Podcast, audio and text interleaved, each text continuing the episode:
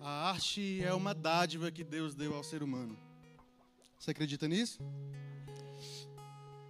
Eu acredito nisso, cara.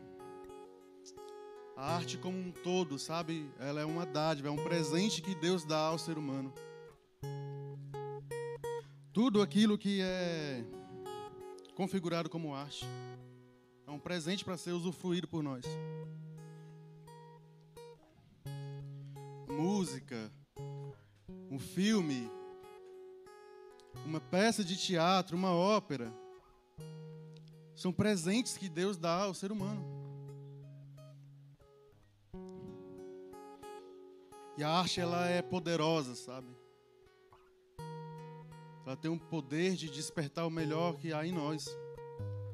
Como seres que tenham o mesmo eh, gene de Deus, sabe? Como, como, como filhos de Deus, nós temos o mesmo potencial que Deus dá a nós para sermos criadores, criativos. E a gente cria arte, sabe? A gente cria uma música, a gente compõe uma letra e coloca nessa, nessa arte um sentimento que é nosso. E aí, quando isso é espalhado, quando isso atinge o outro, é despertar os sentimentos nele, sabe?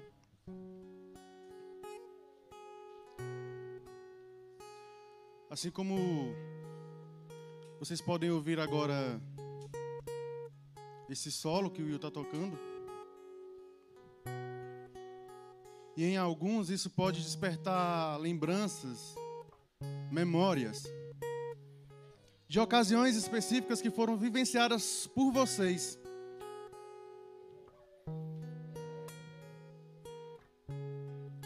De dias que marcaram a vida de vocês, sabe?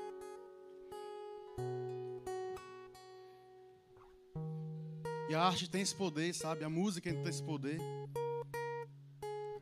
E aí você recorda um dia que você realizou um culto na sua casa, ou que você participou do culto na casa de alguém.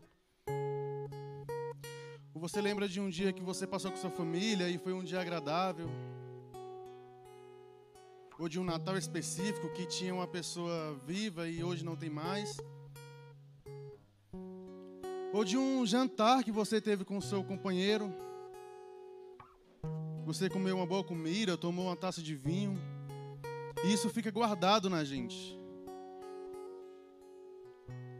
Sabe, meu amado, lembranças são coisas que às vezes a gente quer enterrar, esquecer e não tirar de lá. E o que eu quero falar para vocês hoje é que a gente precisa trazer memórias ao nosso coração dia após dia. Às vezes a gente enterrou algo como pensando que aquilo ali ficaria para sempre ali, mas a gente se enganou. Às vezes a gente carrega sombras de algumas lembranças, de algumas memórias. Eu consigo lembrar de muitas coisas que eu vivi, sabe? Principalmente com Jesus. O que eu quero falar para vocês hoje, meus amados, é sobre memória. Memórias do presente, não do passado.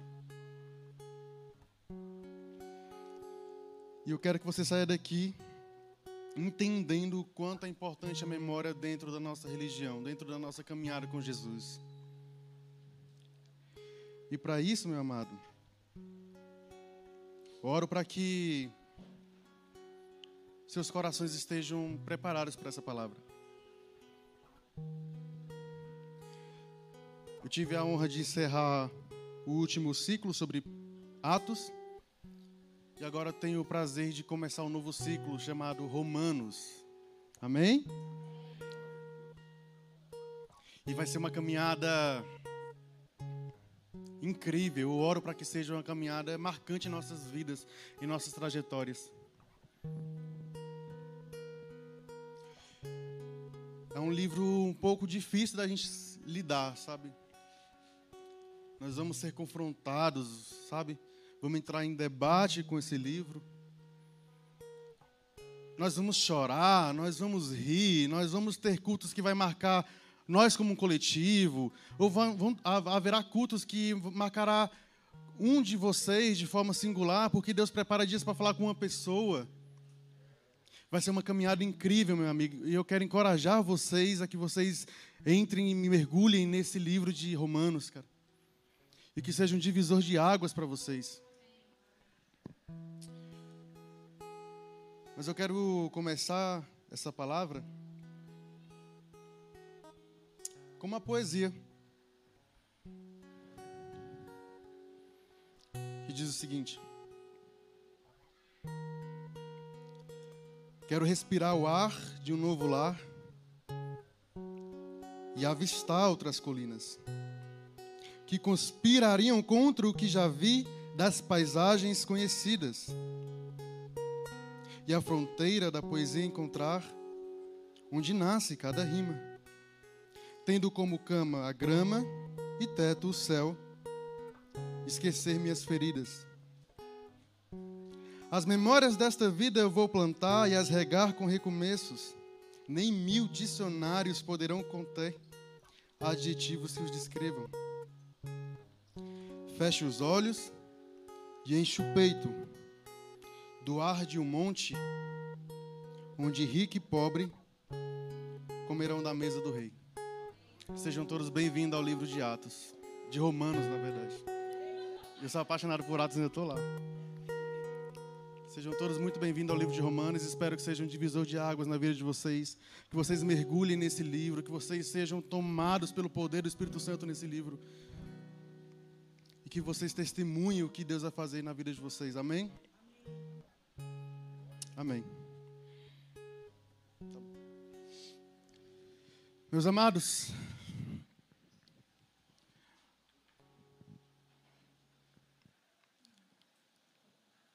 Quero fazer a introdução desse livro. É um pouco difícil, porque para mim, como professor, seria mais fácil dar uma aula sobre isso aqui. Mas a missão do pregador é simplificar e contextualizar a mensagem, né? para ficar se tornar mais acessível. Então eu quero fazer a introdução desse livro para vocês, de maneira que esse livro toque no coração de vocês, de verdade para que vocês entendam a importância deste livro dentro do Novo Testamento. Amém? É, eu separei, na verdade, um versículo só, que está no final do próprio livro Romanos. Quem tiver com a Bíblia aí, pode deixar aberta no capítulo 16, que é o último capítulo do livro de Romanos. Mas eu não quero ler agora, não. Quero falar um pouco sobre o autor, sobre a igreja de Romanos e trazer alguns elementos que para nós vai ser importante nessa nossa nova jornada.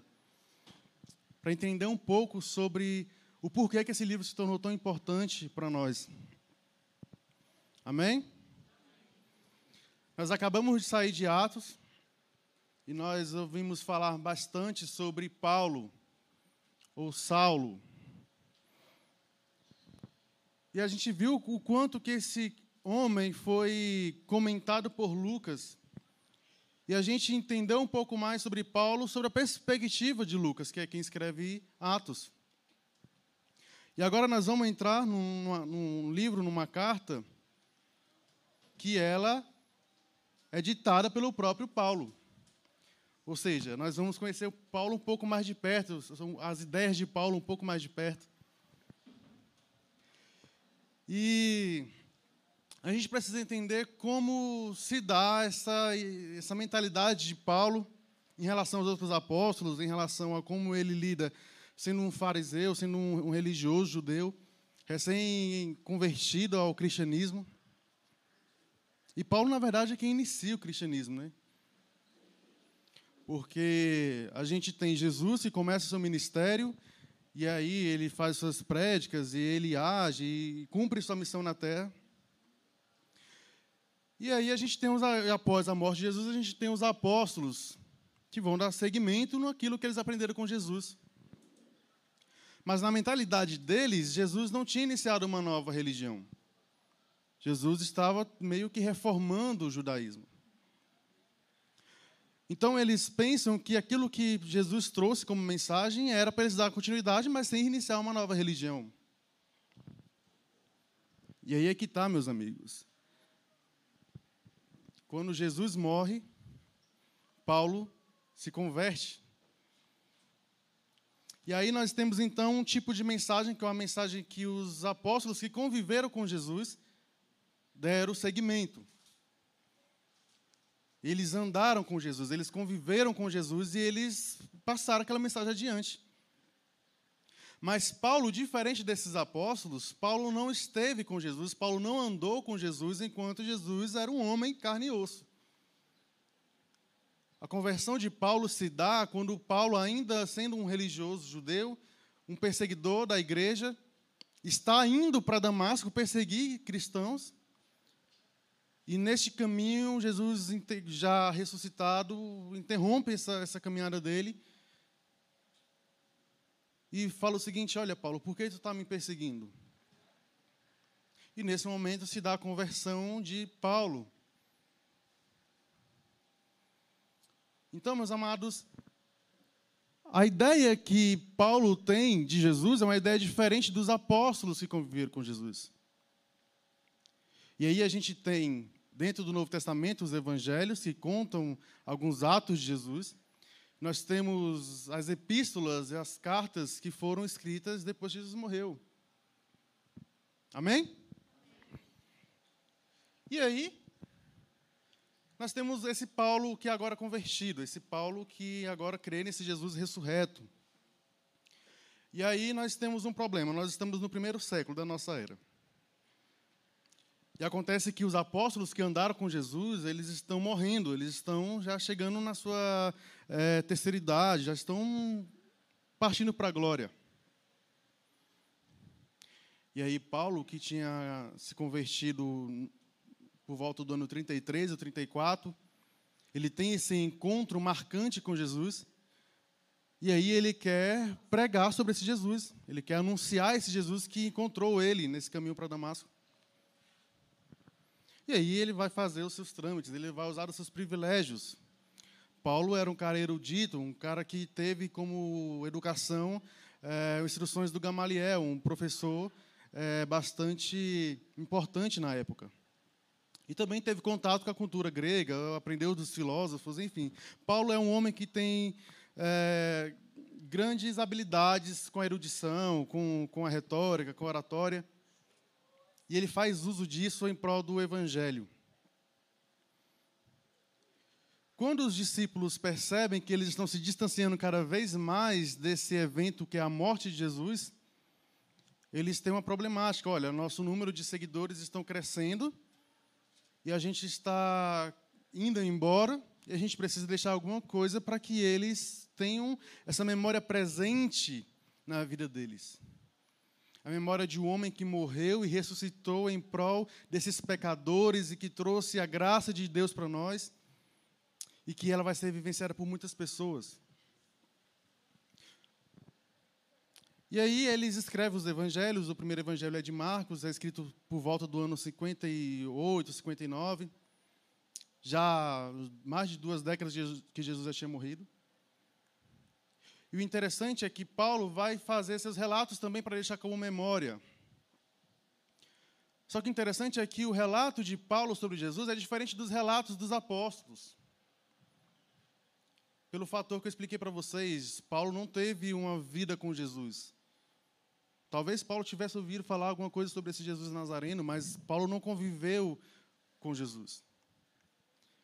Então, o homem que viveu o Jesus encarnado, para Paulo não, não tem muita importância.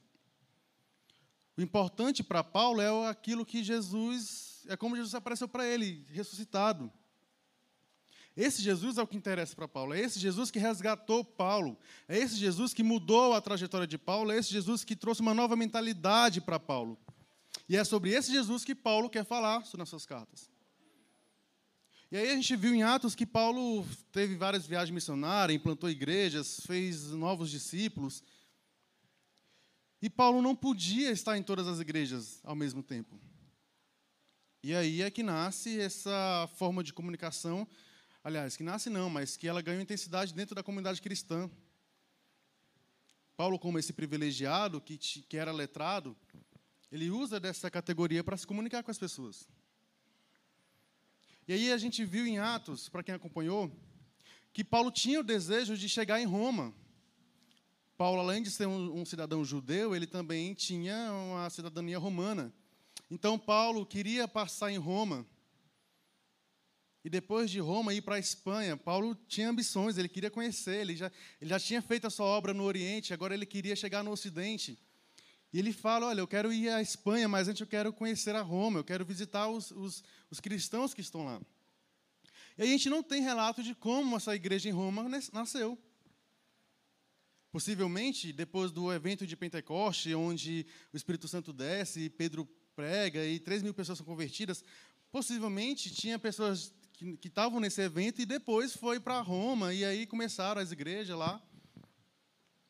Mas o que a gente percebe é que muito dificilmente essa igreja de Roma nasceu por, sei lá, por ato de algum apóstolo. Porque se tivesse nascido por, pelo, por algum apóstolo, a gente teria um relato sobre isso. Porque os apóstolos eram pessoas importantes, então o nome deles estariam nesse, nesse, nessa ocasião, né, de ter começado uma igreja em Roma. Contudo, não foi nenhum dos apóstolos, não foi Paulo. Mas Paulo teve conhecimento de que lá havia essa igreja. E aí nasce o desejo de chegar lá, né, de conhecer essas pessoas. E aí é que nasce a carta aos Romanos.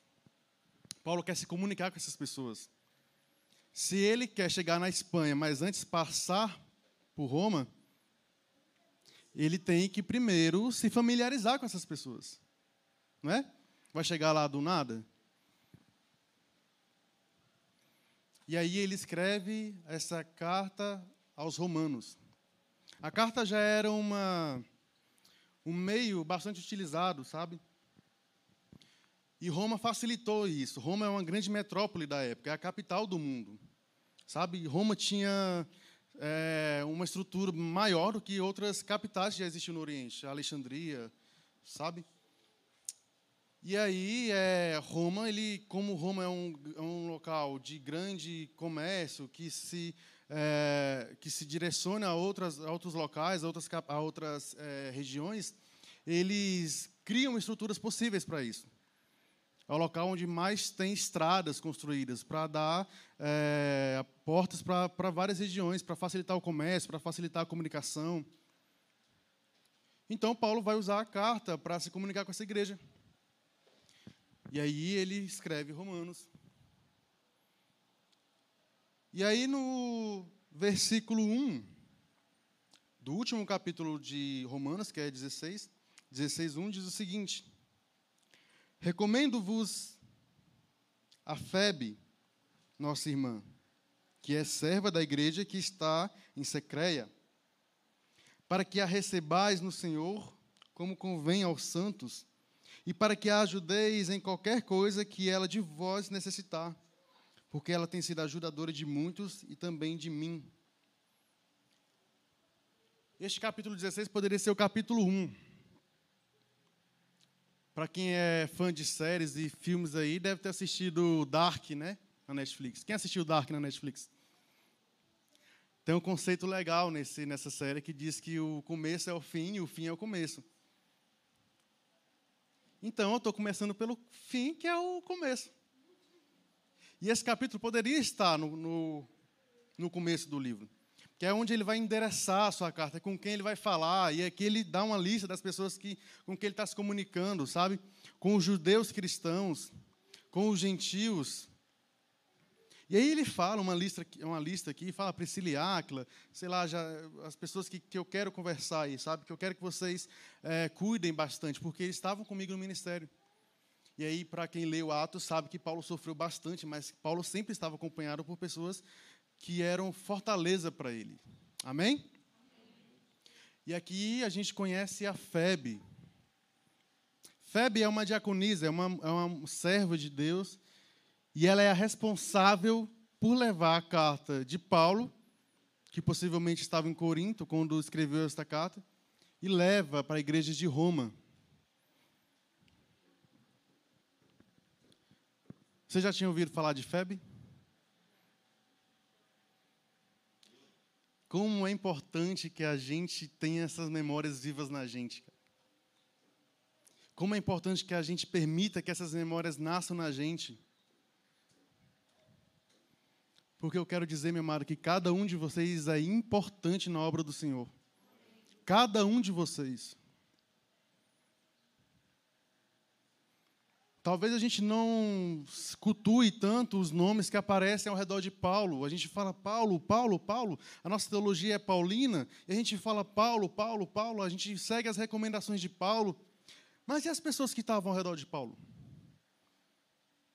Que foram pessoas que ajudaram essa missão de Paulo, sabe? Muitas vezes a gente esquece dessas pessoas.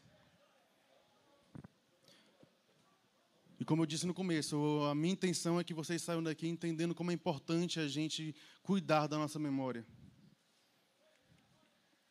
E aí Feb leva esta carta para os romanos, ela chega lá. E a gente tem que entender que esta cultura que está ali presente ainda não é uma cultura tão forte do letramento, sabe? Não é uma cultura tão forte das pessoas é, terem instruções, aprenderem a ler, enfim. Nós estamos numa cultura, num tempo ainda da oralidade. As histórias são transmitidas de forma oral, de pai para filho, de forma hierárquica. Então as pessoas vão conhecendo as histórias pela, pela conversa mesmo, sabe? E o que eu quero trazer de destaque também aqui é que Jesus, o nosso mestre, a quem nós cultuamos, não escreveu nada. Escreveu, Edson? Não escreveu nada. E como é que a gente sabe que Jesus fez tais coisas? Como é que a gente cultua esse mestre, sendo que ele não escreveu nada sobre ele mesmo? Dos evangelistas, meus amigos. E sabe o que, que o evangelista faz? Ele evangeliza. E o poder do evangelho, do, do, do, evangelho é esse, é do teste a teste, da face a face, é de eu comunicar para você uma memória que eu vivi, e aí você absorve essa memória, e você internaliza essa memória, essa memória que era de outro agora é sua, e agora você guarda essa memória e ela está presente, está viva em você, cara. De uma forma pragmática. Né? Exatamente. Vocês vão entender onde eu vou chegar. E aí Feb leva essa carta para os romanos, e aí nessa cultura é, a igreja se reunia, e aí uma pessoa pegava, por exemplo, essa carta do apóstolo Paulo, e uma das pessoas que sabia ler lia essa, essa carta para essas pessoas. E aí depois elas guardavam essa carta, e posteriormente, numa, sei lá, numa necessidade, elas pegavam essa carta novamente e lia para a comunidade. Era assim que se dava. E Paulo escreve esta carta porque ele não pode estar lá presente. Ele tem a vontade de chegar lá. A gente viu isso em Atos. Ele queria chegar em Roma, depois ir para a Espanha. Então ele leva essa carta para familiarizar as pessoas e para trazer uma mentalidade que ele tinha sobre Cristo. Ou seja, é, era uma forma de você instruir a igreja sem você estar lá presente. E Paulo escreve diversas cartas nem sempre ele escreveu de punho próprio. Às vezes a gente vai aqui mais à frente é, tem um versículo que é interessante que diz é, eu Técio que estou escrevendo essa carta que Paulo está ditando para mim. Saúl dessa igreja também. Então Paulo ditou aquela carta. E Técio escreveu e ela foi enviada, ou seja, é um coletivo trabalhando junto. São pessoas colaborando em prol de uma missão, em prol de um objetivo fortalecer as igrejas que existiam naquela época. Isso eu acho fascinante, cara. E o que eu acho mais fascinante é que Paulo faz questão de colocar o nome dessas pessoas aqui para serem lembradas pelos que elas, pelos, pelo que elas fizeram. Amém? Amém? Ou seja, Paulo nos dá uma lição de forma indireta. Lembrem dessas pessoas. E aí, meus amados, falando de mim, eu, eu só participei de duas igrejas, da anterior e dessa. Na anterior eu passei muito tempo. E aí eu sempre tenho notícias sobre essa igreja, né? Eu ainda tenho alguns contatos lá. E aí é, tem uma pessoa lá que eu sou muito grata muito grata. E aí eu troquei mensagens com ela essa semana, né, e tal. E aí ela me contou umas histórias, e aí eu relembrei de, de outros fatores. Até falei com o Will. Cara, e como veio viva a memória des, desses dias que eu passei lá, desse período que eu passei lá, das coisas que eu fiz, das coisas que eu aprendi lá. E, cara, e como é, é importante a gente lembrar das coisas dentro do Evangelho. Sabe, lembrar do que as pessoas fizeram por você, lembrar do, das coisas que você viveu em coletividade, sabe? Meu amado, o que eu estou fazendo hoje é convidando vocês a entrarem na história de vocês e resgatar memórias que é importante para vocês hoje. Quando eu coloco o título de Memórias do Presente, é porque a gente tem que ter uma noção de que a memória ela não vive no passado, ela vive no presente. Quando vocês resgatam uma memória, você está resgatando hoje, neste momento, então essa memória não é do passado, essa memória é de agora. Quando Paulo escreve esta carta, ele escreve por uma ocasião específica. Paulo fazia isso. Ele tinha notícias de uma igreja. Ah, é, na igreja tal está tendo uma contenda entre uma irmã e outra. E aí Paulo, lá de onde ele estava, ele escrevia uma carta, endereçava, endereçava essa igreja, chegava lá e a, o líder da igreja lia esta recomendação. Gente, olha, Paulo está falando sobre isso e isso, está nos recomendando a fazer tal coisa. Então a carta ela é muito específica.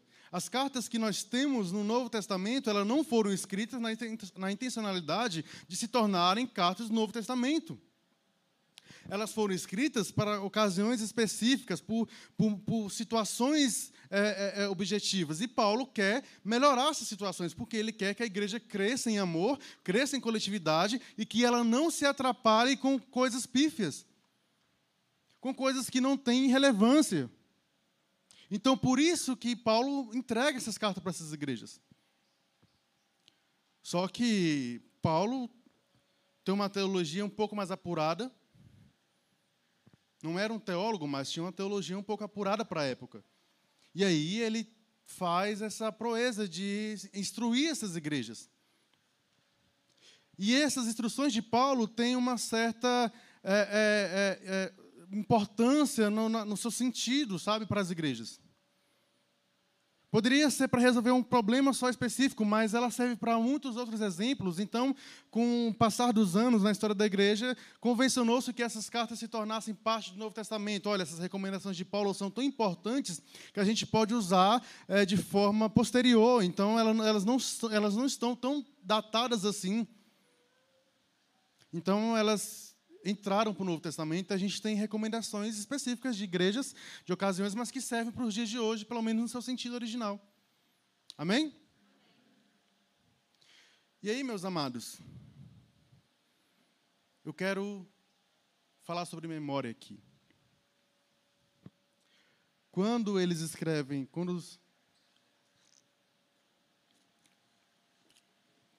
os redatores da época escrevem os evangelhos, é com essa intenção de que Jesus não se saia da memória deles. Sabe, você caminhou com Jesus ali por três anos, sabe, convivendo com Jesus, ouvindo de Jesus, vendo o que Jesus estava fazendo, sabe, tendo instruções diretas de Jesus, e aí agora esse homem é um homem morto, pelo Estado, e agora o que, que a gente pode fazer? A gente vai continuar vivo aqui, mas Jesus está ficando no passado, os anos estão passando e a gente está se perdendo da memória de Jesus. Tem muitas pessoas aderindo ao movimento, e como é que a gente vai fazer com que essas pessoas tenham as mesmas vivências que a gente teve? A gente não pode perder Jesus, cara. E aí é que nasce o evangelismo, sabe? Que é, no seu sentido primário é aquilo que eu vivi com Jesus, aquilo que eu vi, a, o, o, que eu apalpei, aquilo que eu senti com Jesus, eu quero passar para você, para que você internalize esse, esse sentimento também e que para você seja tão importante a ponto de você evangelizar outra pessoa. E assim nasce o cristianismo. A partir das memórias. E aí então a gente tem hoje Jesus tão vivo na gente como se nós tivéssemos vivido com Ele, cara.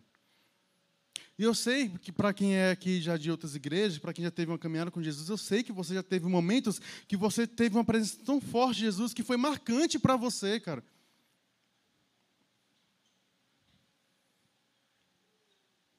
E é sobre isso, é sobre essas memórias não se perderem nas nossas trajetórias, cara.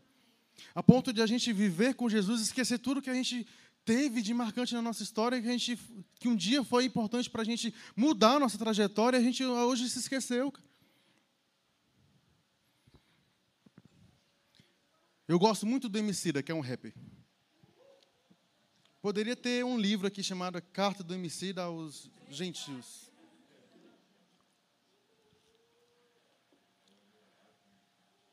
Eu acho que o Emicida está em Portugal agora, ele poderia estar tá me ouvindo. Né? E aí, Emicida, eu acompanho Emicida desde 2007, 2006 por aí. E aí ele já viveu muitas coisas. E uma coisa que é interessante, cara, que ele fala o seguinte: por que você fez o seu primeiro show? Ele poderia estar perguntando para qualquer pessoa, para qualquer artista que está aí na, na trajetória. Mas essa pergunta pode servir para ele mesmo. Por que você fez o seu primeiro show? É interessante. É uma pergunta que é para resgatar a memória. Por quê? Porque eh, todos nós somos assim, a gente às vezes traça objetivos, traça uns planos e a gente tem uma intenção por trás disso. Mas às vezes a gente entra no meio do caminho e no meio a gente perde a, a, a, o sentido original da coisa, sabe? Por ocasiões, por pessoas que passaram na nossa vida, sei lá, por alguns momentos que foram conflituosos com a gente, e a gente esquece o porquê a gente começou, porquê a gente deu o primeiro passo, cara. Eu sei que tem crente aqui com mais de 10 anos de, de evangelho. E aí eu pergunto para você, meu amigo. Por que você tomou a sua primeira ceia? Por que você entrou naquelas águas, confessando a Jesus como seu único e suficiente Salvador? Você lembra disso?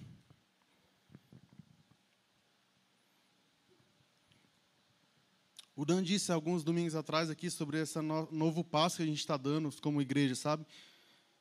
E o, o que eu oro é para que a gente continue crescendo, sabe? Porque esse tem que ser um movimento natural da igreja, de crescer, de mais pessoas se, se achegarem a essa ideia que a gente cultua do homem que morreu por nós e que ressuscitou e, e trazendo a graça, sabe? Trazendo a, a salvação para nós. Mas ele disse uma coisa que é importante: a gente não pode esquecer da nossa essência. A gente não pode esquecer de amar as pessoas, a gente não pode esquecer que aquilo que nós estamos é, agregando à nossa vida, ao nosso culto, é para servir as pessoas. Isso a gente não pode esquecer, meu amigo. Então, essa memória, que é aquela é, é, é, é da, da, da, instrução, da instituto da coletivação que nos move, ela não pode ser esquecida, ela tem que estar presente e viva em nós todos os dias. É alguém que chega de fora e pergunta para algum coletivano qual é a nossa missão, qual é o nosso propósito como igreja, e a gente ter isso vivo em nós. Olha, o nosso propósito é amar a Deus, é servir as pessoas e adorar, é, é, é, lavando os pés dessas pessoas. Entregando a elas aquilo que o próprio Deus nos deu, cara dividir o pão, compartilhar o suco, o café, sabe? E isso ser tão forte, marcante na vida dessa pessoa que está chegando, para que ela possa também compartilhar isso com outras pessoas, cara. Isso é o nosso propósito como igreja. Amar a Deus e adorar a Deus por meio do serviço aos pequenos. Amém? Vai, Edson.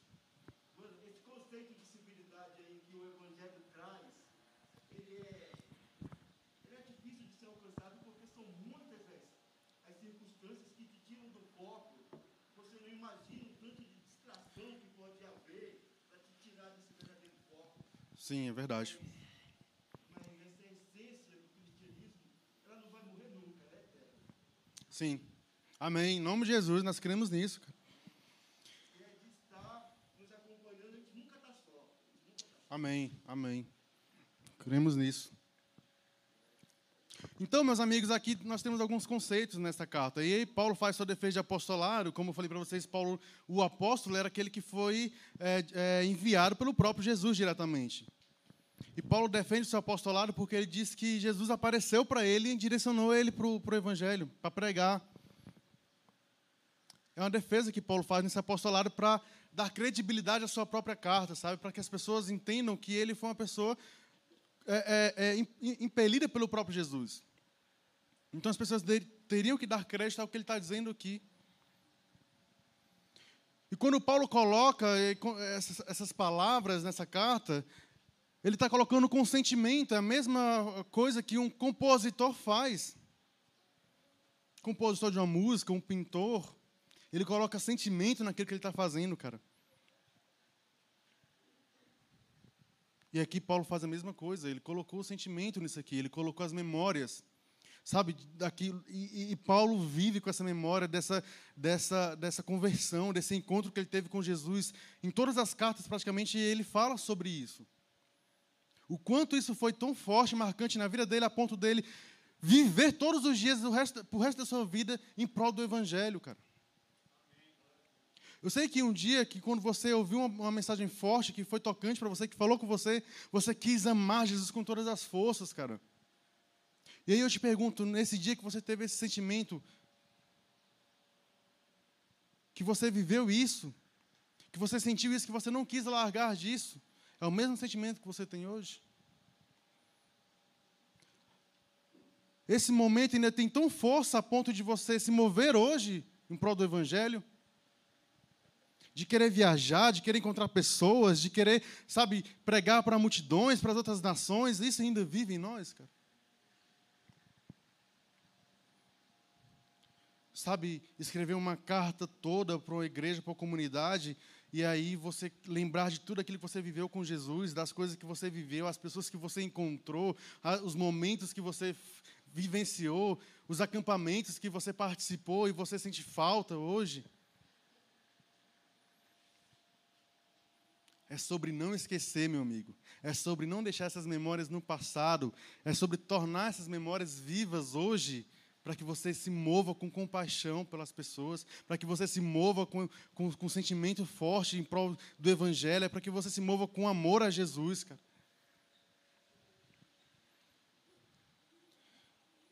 Então, Paulo faz essas cartas e endereça para essas pessoas para que elas tenham um entendimento de que aquilo que Paulo viveu é real. E ele quer compartilhar com as pessoas, ele quer que as pessoas vivenciem aquilo também, cara. E aí, quando as pessoas vivenciarem isso, elas não vão compartilhar o testemunho de Paulo, elas vão compartilhar o próprio testemunho, cara.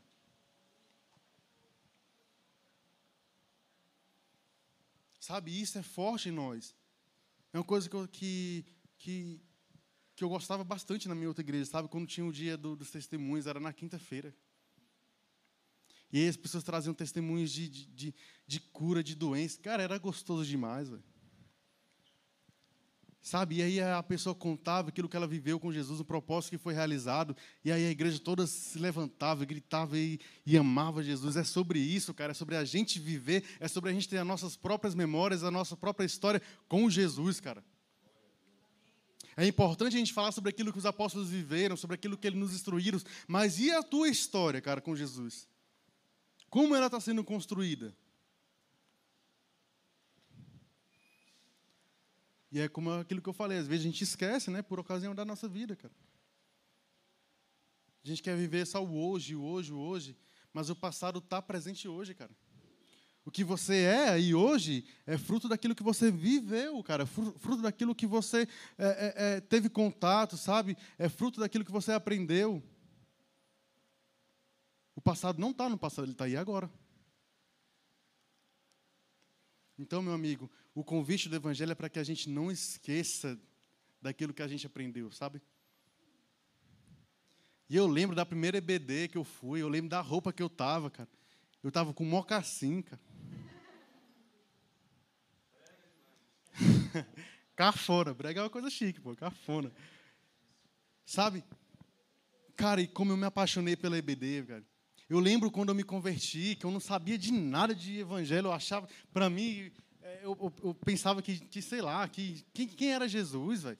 Eu não sabia que tinha Novo e Velho Testamento, eu não sabia quantos livros tinha na Bíblia, eu não sabia qual, qual era o idioma que tinha na Bíblia, mas eu, eu lembro que quando eu me apaixonei por Jesus, eu fui, eu corri atrás de dinheiro para me comprar a minha primeira Bíblia.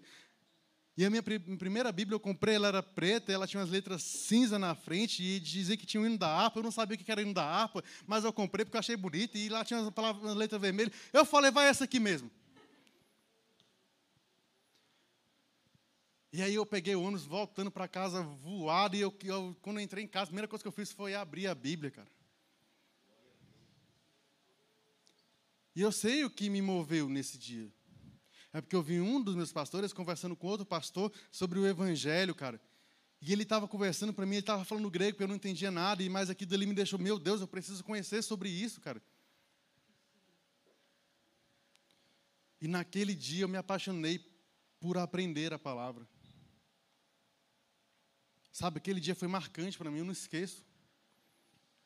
Aí lembro quando eu comprei outra Bíblia, aí eu lembro do dia que eu comprei a Jerusalém, cara. Meu Deus, o pessoal falava, e Bíblia, eu falei, meu Deus, tem mais outro tipo de Bíblia, tem quantas Bíblias, tem, tem quantos evangelhos, tem quantos Jesus, mas eu vou comprar outra Bíblia, eu vou comprar a Bíblia de Jerusalém. Comprei a Bíblia de Jerusalém, meu Deus, foi outra aventura para mim estudar essa Bíblia. Falei, mas esse aqui tem muito mais palavras do que outra Bíblia, deve ter outra coisa aqui também. É, é, é um making off, sei lá o que está acontecendo aqui. É, que, pois é. Sei lá, algum, algum comentário de um fã, não sei o que, que é isso aqui. Mas eu lembro a paixão que eu tava naquele dia, cara. A paixão que eu tinha por aqui. Meu Deus, eu comprei uma Bíblia com zíper, velho. Não vai ficar amarelo as páginas. Já é amarelo, na verdade. Não, acho que já fez com essa intenção, né? De não ficar feio. E a minha Bíblia preta já estava toda rabiscada. Eu falei, meu Deus, essa, essa folha aqui é mais fina do que a outra. não vou riscar essa. Minha Bíblia de Jerusalém não tem um risco, cara. Não tem nenhum risco. Falei, mas é fininha demais, meu Deus. Eu já achava outra fina, essa aqui é mais fina que vai rasgar. Se eu riscar essa aqui, ela vai, vai aparecer o risco lá na outra capa. E eu estava apaixonado demais por aquilo, sabe? Nossa, Jesus, eu quero conhecer mais. O que tiver aí, eu quero aprender, cara. E a gente tem tendência a esquecer das coisas a gente tem tendência a rasgar o nosso passado. A gente não valoriza o nosso próprio passado, as pessoas que morreram para que isso aqui tivesse aqui hoje. As lutas que tiveram para que isso aqui tivesse no nosso celular tão acessível, cara.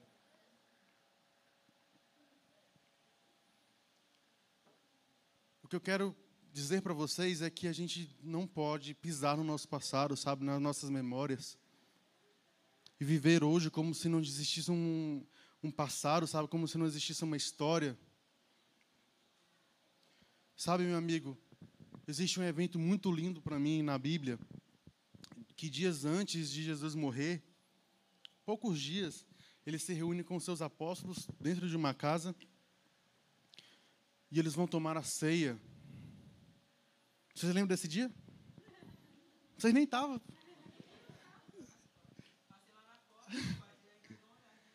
E aí Jesus, e aí Jesus E aí tu tirou a foto. Boa. E aí Jesus senta com aqueles homens, ele começa a conversar sobre aqueles homens, sobre as histórias. A gente não tem todo o relato daquela conversa, mas eu posso conjecturar, eu posso imaginar, eu sou livre e eu posso pensar as coisas que Jesus disse para aqueles homens, sabe? As coisas lindas para que eles continuassem a rememorar. E aí eu sei que no ato do evento de, de, de eles tomarem o, o vinho e comerem o pão, Jesus fala, dá instrução: olha, eu quero que vocês façam isso sempre em memória de mim, cara. Sabe, eu posso interpretar isso como ele dizendo: eu, eu, eu peço a vocês para que eu não fique aqui nesse dia preso, sabe?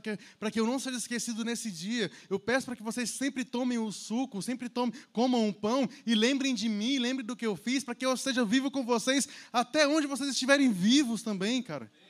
Jesus vai continuar vivo enquanto tiver um lembrando dele, cara, e falando dele.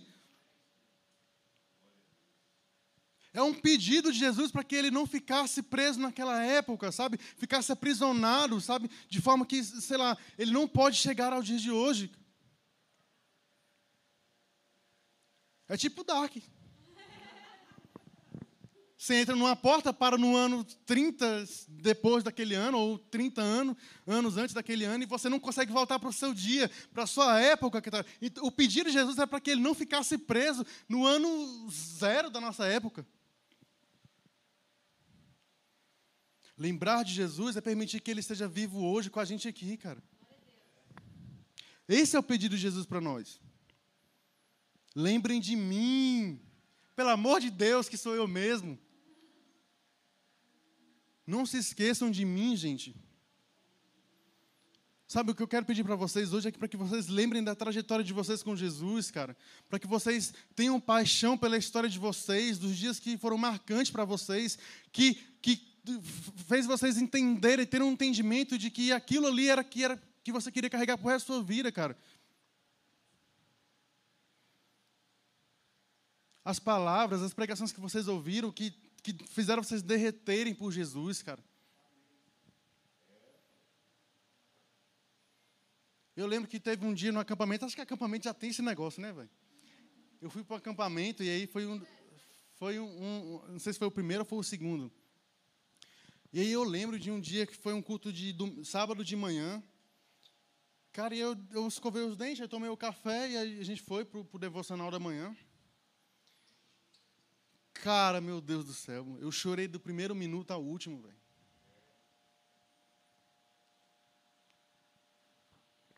Eu sei que naquele dia Jesus falou comigo. Até porque teve um momento lá que o pastor falou meu nome também, aí eu me derreti mais ainda. Eu falei, eita, é para mim mesmo. Talvez vocês já tiveram experiências parecidas, semelhantes com essa, cara. E você não lembra mais, sabe?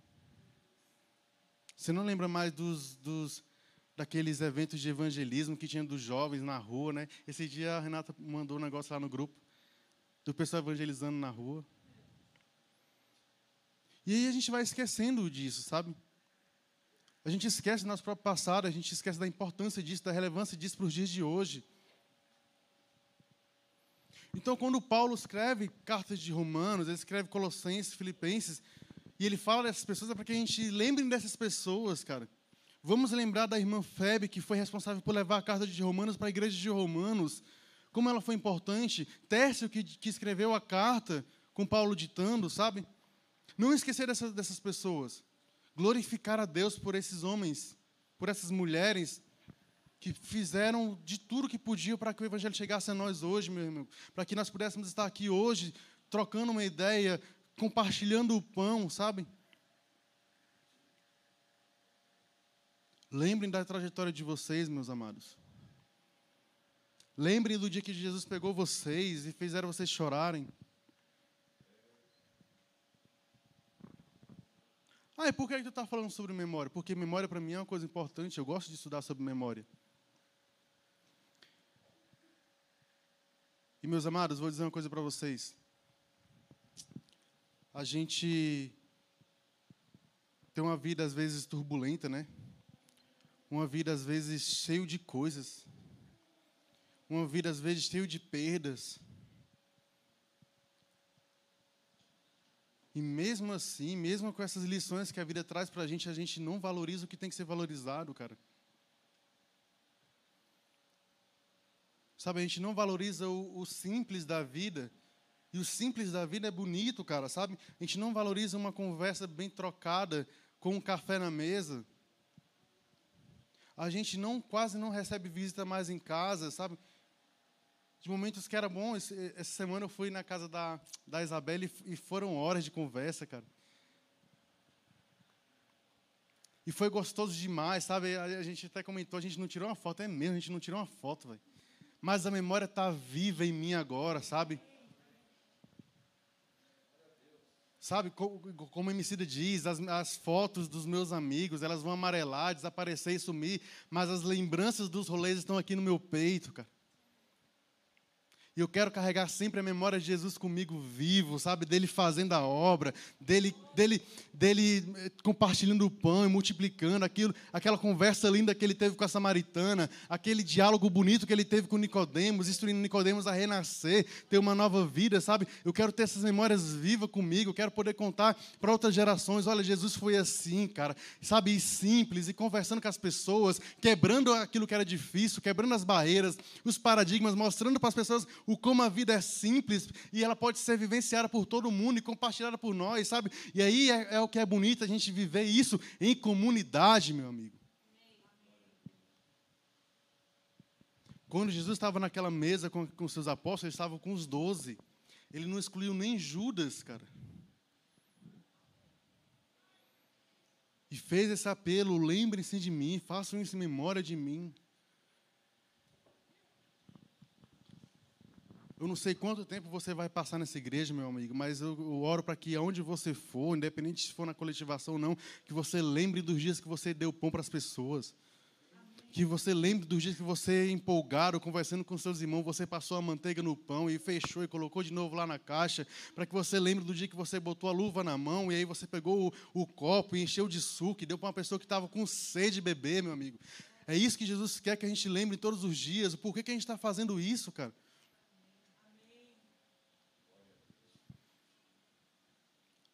Que a gente possa pegar a Bíblia e apaixonadamente folhear livro de Romanos e, e, Filipenses e Efésios e entender o porquê que essas coisas têm que ser lembradas por nós, que nós somos os arautos do reino, nós somos os mensageiros do Evangelho, é nós que tem que aprender isso aqui, é a gente que tem que ler isso aqui apaixonadamente, fervorosamente e compartilhar para as pessoas, que elas sintam em nós a paixão pelo Evangelho, para que elas sintam, se sintam tocadas mesmo e para que elas possam depois compartilhar o Evangelho. Pô.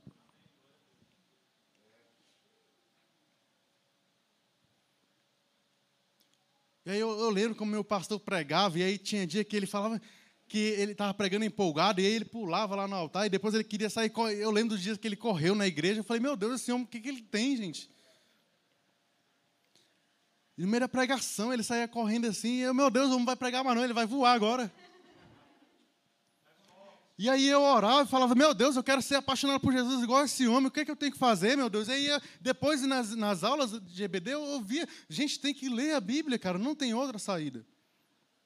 E aí lê a Bíblia e depois, Senhor, eu quero me apaixonar por isso aqui, eu quero aprender sobre isso aqui. E aí compra outra Bíblia, e aí vai no YouTube, e aí bota lá coletivação, e aí escuta as mensagens do Dan, e aí ora, jejua, e aí, meu amigo, você vai ser apaixonado por esse homem.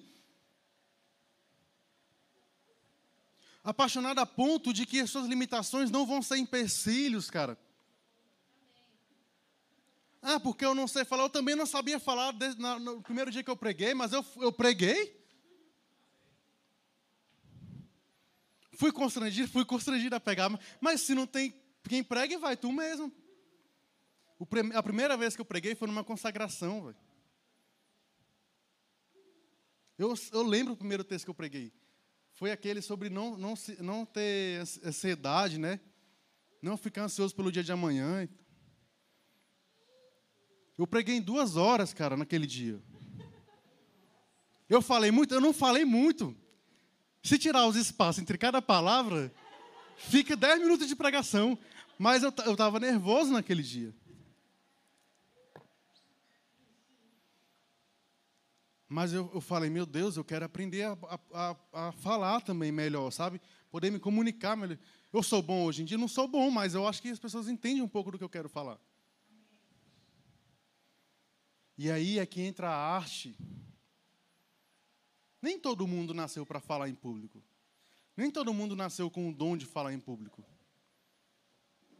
Mas o dom de falar que um não tem, o outro tem de pintar, o dom que o outro não tem de pintar, ele tem de compor uma canção, uma música. Quantas vezes eu já não chorei ouvindo uma música do Ministério Zoe? Não sei nem como é que fala esse nome, é Zoe? Zoe? Zoe? E aí tinha uma canção do Zoe que eu, eu chorava demais ouvindo ela no, no silêncio. Sabe, eu lembro desses dias e eu fico apaixonado pelo, sabe, eu no evento que eu fui subtraído dos meus pertences. E aí eu recebi a ligação no Mateus, eu não esqueço esse dia. Não foi tão longe, né, também. Foi esses dias aí para trás. E, cara, naquele dia o Mateus me ligou de manhã, e aí eu estava dormindo. E aí o Mateus começou a conversar comigo e tal. E aí o Mateus começou a contar o meu testemunho para mim mesmo. E aí eu já estava derretido no telefone. O homem tem uma voz linda falando no telefone. Pois é, esse que é o problema. E aí ele começou a contar a minha própria história, cara. E aí eu comecei a chorar porque eu estava lembrando de coisas que eu não estava lembrando naquele momento. E aí você começa a pensar, meu Deus, mas por que, que eu permiti que eu esquecesse disso, dessa minha própria caminhada, das coisas que eu vivi? E sabe, é, é uma coisa que está na nossa identidade. Às vezes a gente esquece das pessoas que passaram por nossas vidas, pessoas que foram importantes em determinados momentos e que, a gente hoje, e que hoje a gente não tem nenhum contato com essas pessoas. Eu sei que tem pessoas na, na, no ciclo de vocês que você não tem mais contato, mas que foram pessoas importantes para vocês. E a gente tem que ser grato por essas pessoas. Eu convido a vocês, mande a mensagem para essa pessoa. Eu não sei por qual motivo ela saiu da sua vida. Foi uma treta, foi uma briga, foi uma discussão, foi um desentendimento ideológico lá em 2018, 2017. Não permita, meus amados, que a ingratidão floresça no coração de vocês, cara. Não permita que o esquecimento torne vocês pessoas frias. Eu não quero jamais chegar em um momento da minha vida que eu esqueça dos dias que eu saí na rua falando de Jesus, com a camisa escrito eu, eu curto Jesus, e tinha um joinha lá. Foi, é, eu tinha essa camisa. Eu curto Jesus, o Facebook estava em alta lá e tinha um, um curtir, sabe? E aí eu ia andando para a igreja. Quantas vezes eu fui andando e voltando e eu peguei chuva, e eu, mas eu estava lá em todas. Véio. Em todas, eu, eu era movido por uma paixão, sabe? Eu gostava de estar com meus amigos, sabe? Eu não, conto, eu não contei para vocês, mas eu me converti por meio da dança. Por isso que a arte é importante para mim. Eu, me, eu conheci Jesus por meio da dança. Me pergunta que dança é. Não. Fit dance é demais, né, gente? Não tinha fit dance na época, pô. Foi, foi dança típica. Eu conheci a igreja por meio da quadrilha. Pô. Quadrilha. Eu estava na, na escola ainda na época, e um amigo meu me chamou para essa quadrilha. Eu falei, ah, eu vou, pela resenha eu vou. E aí nós tínhamos um grupo de amigos na escola, e aí a, o meu amigo chamou nós tudinho, a gente tudinho foi, só eu fiquei, velho. E aí a gente chegou lá para ensaiar, eu não entendia nada, eu nem conhecia Jesus na época. Pois é, era coisa de igreja aí. Que essa quadrilha era na igreja evangélica, não era na católica, não. E aí eu fui, a gente dançava, e lá tinha a, a, coreógrafa lá e tal. E aí ela me chamou de, não, vamos para o culto. Aí eu falei, ah, eu vou, tô, ah, vamos. Estou aqui mesmo, vou fazer, estou fazendo nada em casa. E aí eu fui, e aí nessas armadilhas de Jesus eu fui pego, eu fui enlaçado. E aí, minha amiga, eu estou aqui hoje falando de Jesus, eu quero continuar outros dias falando de Jesus, eu quero ensinar sobre Jesus para as pessoas, eu quero explicar o que acontece entre Gênesis e Apocalipse, meu amigo, e mostrar para as pessoas que Jesus está até hoje vivo em nós, está vivo em mim, está vivo nessa comunidade e vai permanecer vivo enquanto a minha memória estiver ativa. Então, meu, o, meu, o meu pedido para vocês, o meu pedido para vocês é cuidem da memória de vocês, meu amado. Cuidem da memória de vocês. E compartilhe isso, sabe? A tecnologia nos dá essa lição. Nos celulares de vocês tem aí a galeria de fotos. E tem a opção lá, compartilhar. No iPhone tem a opção lá, álbum compartilhado. Para você compartilhar fotos. E essa pessoa ter lembranças junto com você. Do dia que vocês foram num rolê e foi legal aquele rolê, sabe? Para que isso fique vivo em nós, meu amigo. Nós, como seres humanos, dotados de sentimentos, de emoções, e a gente se tornando cada vez mais frio.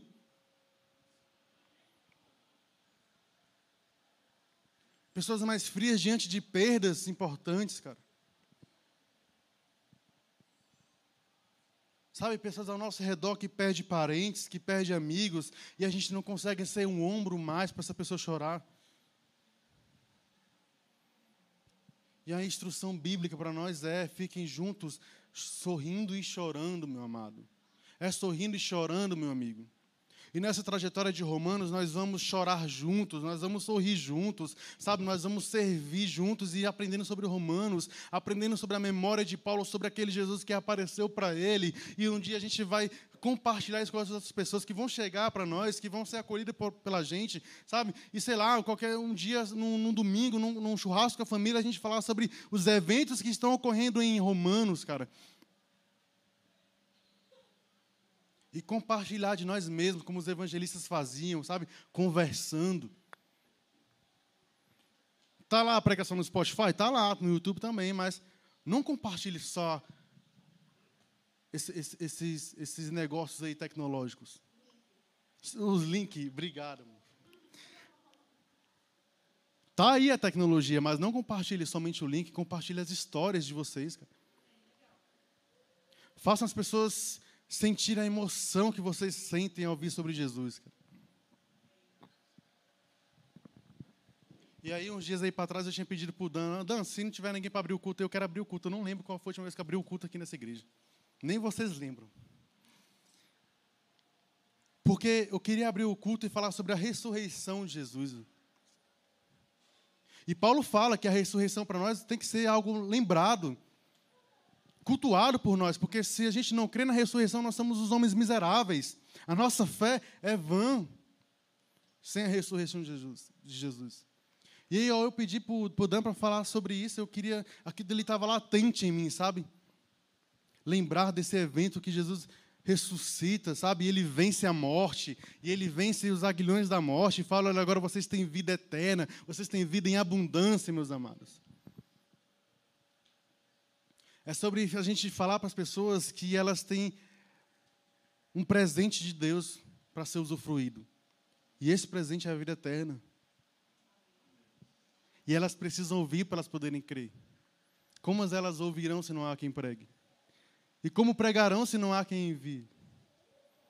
Meus amados, não é sobre nossas limitações de, ah, eu não consigo falar, eu não consigo atuar, eu não consigo cantar. É sobre você ser apaixonado e querer compartilhar essa mensagem para as pessoas. Não sabe pregar? Não, faz um texto então e manda no grupo da igreja lá. Manda para uma pessoa importante. Ah, eu sei pintar. Faz uma, uma pintura lá para você compartilhar com as pessoas, tocar as pessoas. A arte é um presente de Deus, ela é para ser compartilhada, vivida por nós, meus amados. Ouça uma música que você não escuta há muito tempo, sabe? Resgate essas memórias. Não deixe elas mortas no passado. Permitam que elas vivam com vocês hoje. Essas memórias boas, sabe? Eu lembro da vez que, quando eu cheguei na igreja, o Joel pregou e ele estava com a blusa do Belchior. Eu falei: esse homem aí me ganhou. Falei: olha, Kelvin, o cara tá com a blusa do Belchior. Eu nunca vi ninguém vestindo a blusa do Belchior, meu irmão. Aí eu lembro que ele recitou uma poesia. Eu falei: meu Deus, esse homem é apaixonante. Falei: pois é, tá vendo? De grande difícil. Pois é. Fica só no platonismo aí. E aí, ouçam jovens, tá vendo? E aí, cara, então essas coisas elas têm que serem vividas por nós, sabe? A, a gente está vacinado aí, se encontra com as pessoas que você não se encontra há muito tempo, resgate essas memórias, sabe? Eu, eu, eu queria resgatar a memória agora de eu ter jantado um dia, almoçado na casa do Matheus, mas eu não tenho essa memória ainda. É, Deus está falando aqui.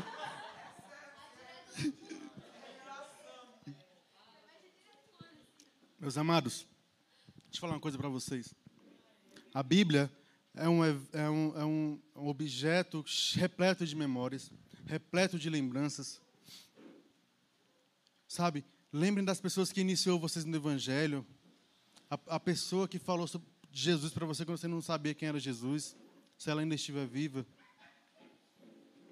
Sabe, vivencie essas coisas, resgate a humanidade em vocês, cara. Não se renda a essa frieza dos nossos dias, sabe? A esse, essa, essa, essa não humanidade que está sendo cultuada hoje em dia. Não se renda a isso, cara. O apelo de Jesus para nós é para que a gente continue seres humanos, seres humanos de verdade vivendo em coletividade, comunidade, sabe? Ariovaldo Ramos, ele tem uma fala muito sensacional. Deus é uma unidade coletiva. É um só vivenciando uma comunidade. Ele, Jesus, ali, sabe, lá em Gênesis, façamos o homem à nossa imagem. Ele está em comunidade, mas Deus é um só. Mas ele fala no plural. O plural tem que ser importante para nós. Olha, vamos, vamos, vamos entregar pão, pão para a galera, mas vamos juntos, sabe? Como igreja, como comunidade, vamos viver isso juntos. Ah, vai ter uma missão, tal dia, o Dan vai, vai sair com a rua, com o Mateus, com o Valdec. Vamos junto, galera. Vamos ter histórias junto para serem vividas, vivenciadas, para a gente poder compartilhar para as pessoas que viver o Evangelho é algo magnífico, é algo incrível, cara. E não tá no, no que não está somente no ideológico, mas é algo que é prático para nós e pode ser vivido por nós. Eu tenho memórias com muitos de vocês individual, mas eu quero ter uma memória coletiva. E a memória ela tem que ser viva, ela não pode estar presa a geografias, a eventos. Sabe, quando, a, quando Jesus encontra lá com a, com a samaritana e ela fala: Olha, mas o nosso passado fala que tem que adorar aqui no poço, os de vocês falam que tem que adorar lá em Jerusalém. E Jesus fala: Olha, Deus é espírito e ele quer ser adorado espírito em verdade. Sabe o que Jesus está falando? Olha, as memórias daquilo que você vai vivenciar não estão presas a lugares, elas estão presas na sua mente, no seu coração. Você vai compartilhar ela e vai levar aonde você for, cara. A memória é algo vivo, é algo orgânico nosso. Então lembre do, da sua primeira ceia, lembre do seu batismo, lembre do, do dia que você foi com a, com, com, com a, turma lá da igreja, com os jovens, para um acampamento, para um rolê e vocês viveram coisas lindas. Isso é o Evangelho, cara. O Evangelho é uma instrução lógica e ela é básica. Olha, a vida é para ser usufruída, é para ser vivida, é para ser aproveitada. Viva a vida de vocês, meus amados. Viva a vida de vocês. A vida não é só trabalhar, não é só estudar, não é só ficar preso em paredes. A vida é para ser vivida. É para é ir num parque, numa cachoeira, é para ir, sei lá, num, num, lugar que você ainda não foi, é para você se desafiar, é para você explorar a sua humanidade, sabe? É, é isso que Jesus quer para nós. Que a gente viva, que a gente seja seres humanos. Não, meu amigo, você não é uma máquina. Você não é um robô. Jesus quer que você seja um ser humano vivo. Amém? Fala aí. Inclusive, quando você fala na samaritana, né? Ele, ele pede o, o, testemunho dos ossos, né? A memória, né? É. Verdade, Edson. Memória.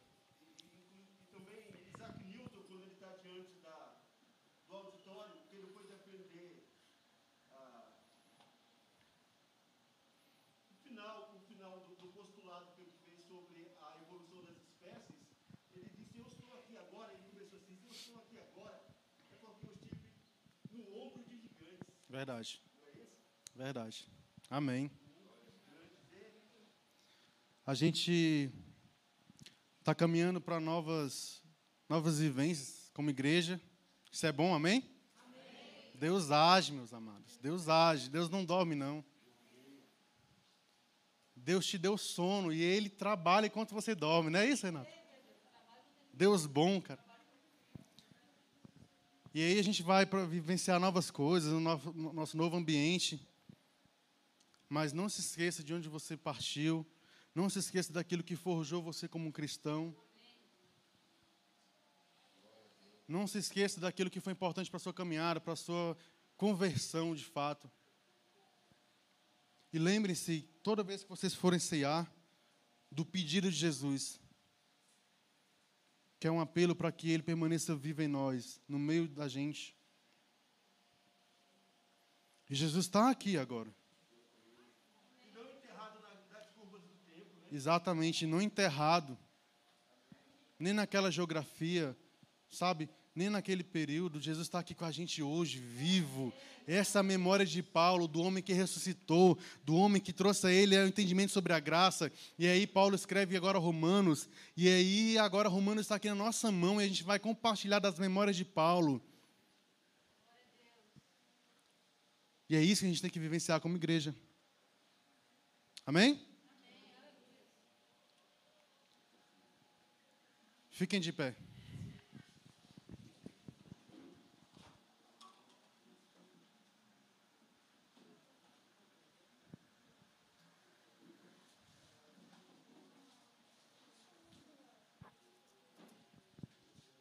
Como eu disse anteriormente, as cartas eram lidas e relidas sempre que fosse necessário. Sempre que alguma ocasião surgia e era necessário resgatar aquela leitura daquela carta, eles assim o faziam. E aí eu, eu sugiro para os organizadores aí, que onde a gente estiver no novo templo, a gente tenha um mural de fotos. Quem apoia? Assinaturas. Para a gente não esquecer as pessoas que passaram por essa igreja, pessoas que foram importantes para nós, para nossa identidade, para nossa comunidade, sabe? A gente não pode ser ingrato com aquelas pessoas que deram o seu suor para que a gente estivesse aqui hoje também. Então, meus amados, meu pedido é: cuidem da mente de vocês, cuidem da memória de vocês, abandone tudo aquilo que está tirando a sua humanidade de você, abandone aquilo que está tornando você frio, Abandone aquilo que está te impedindo de você conviver com as pessoas de forma orgânica e natural. A tecnologia nos aproxima, sabe? A tecnologia facilita a comunicação. E Paulo, naquela época, a tecnologia que ele tinha era a carta, e ele envia esta carta. Mas assim como ele enviou essa carta, ele enviou com orientação: olha, eu envio esta carta a vocês, mas o meu desejo é era, que eu estivesse aí com vocês.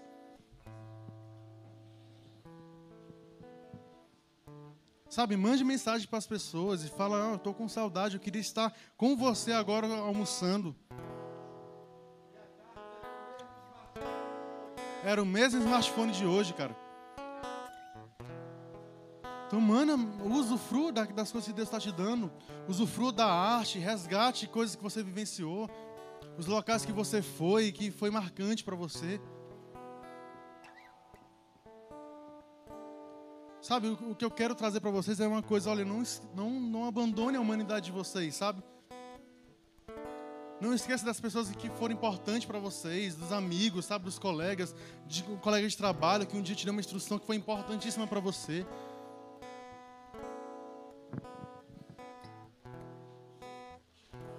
Eu gosto muito de dar aula. O meu, o meu chamado, eu, eu, tenho certeza que é para dar aula para as pessoas. Mas eu não esqueço num dia que eu estava numa consagração e a irmã veio e falou: Olha, você vai falar para as pessoas. Sabe? E isso tem que ser resgatado por mim sempre que eu tiver algo me impedindo de querer falar para as pessoas sobre Jesus. Ah, hoje o dia amanheceu frio, hoje está meio chuvoso, não quero ir para a igreja. Não, vai para a igreja, irmão. Vai porque pode ser um dia de, de um culto chuvoso que Deus pode falar especialmente com você, cara. Pode ser um dia chuvoso que Deus queira resgatar uma memória em você que é demasiado, demasiadamente importante para você dar um novo rumo para sua vida hoje. As memórias não podem morrer no passado. A memória não é do passado, a memória é, é do presente. Ela tem que viver em você hoje, cara.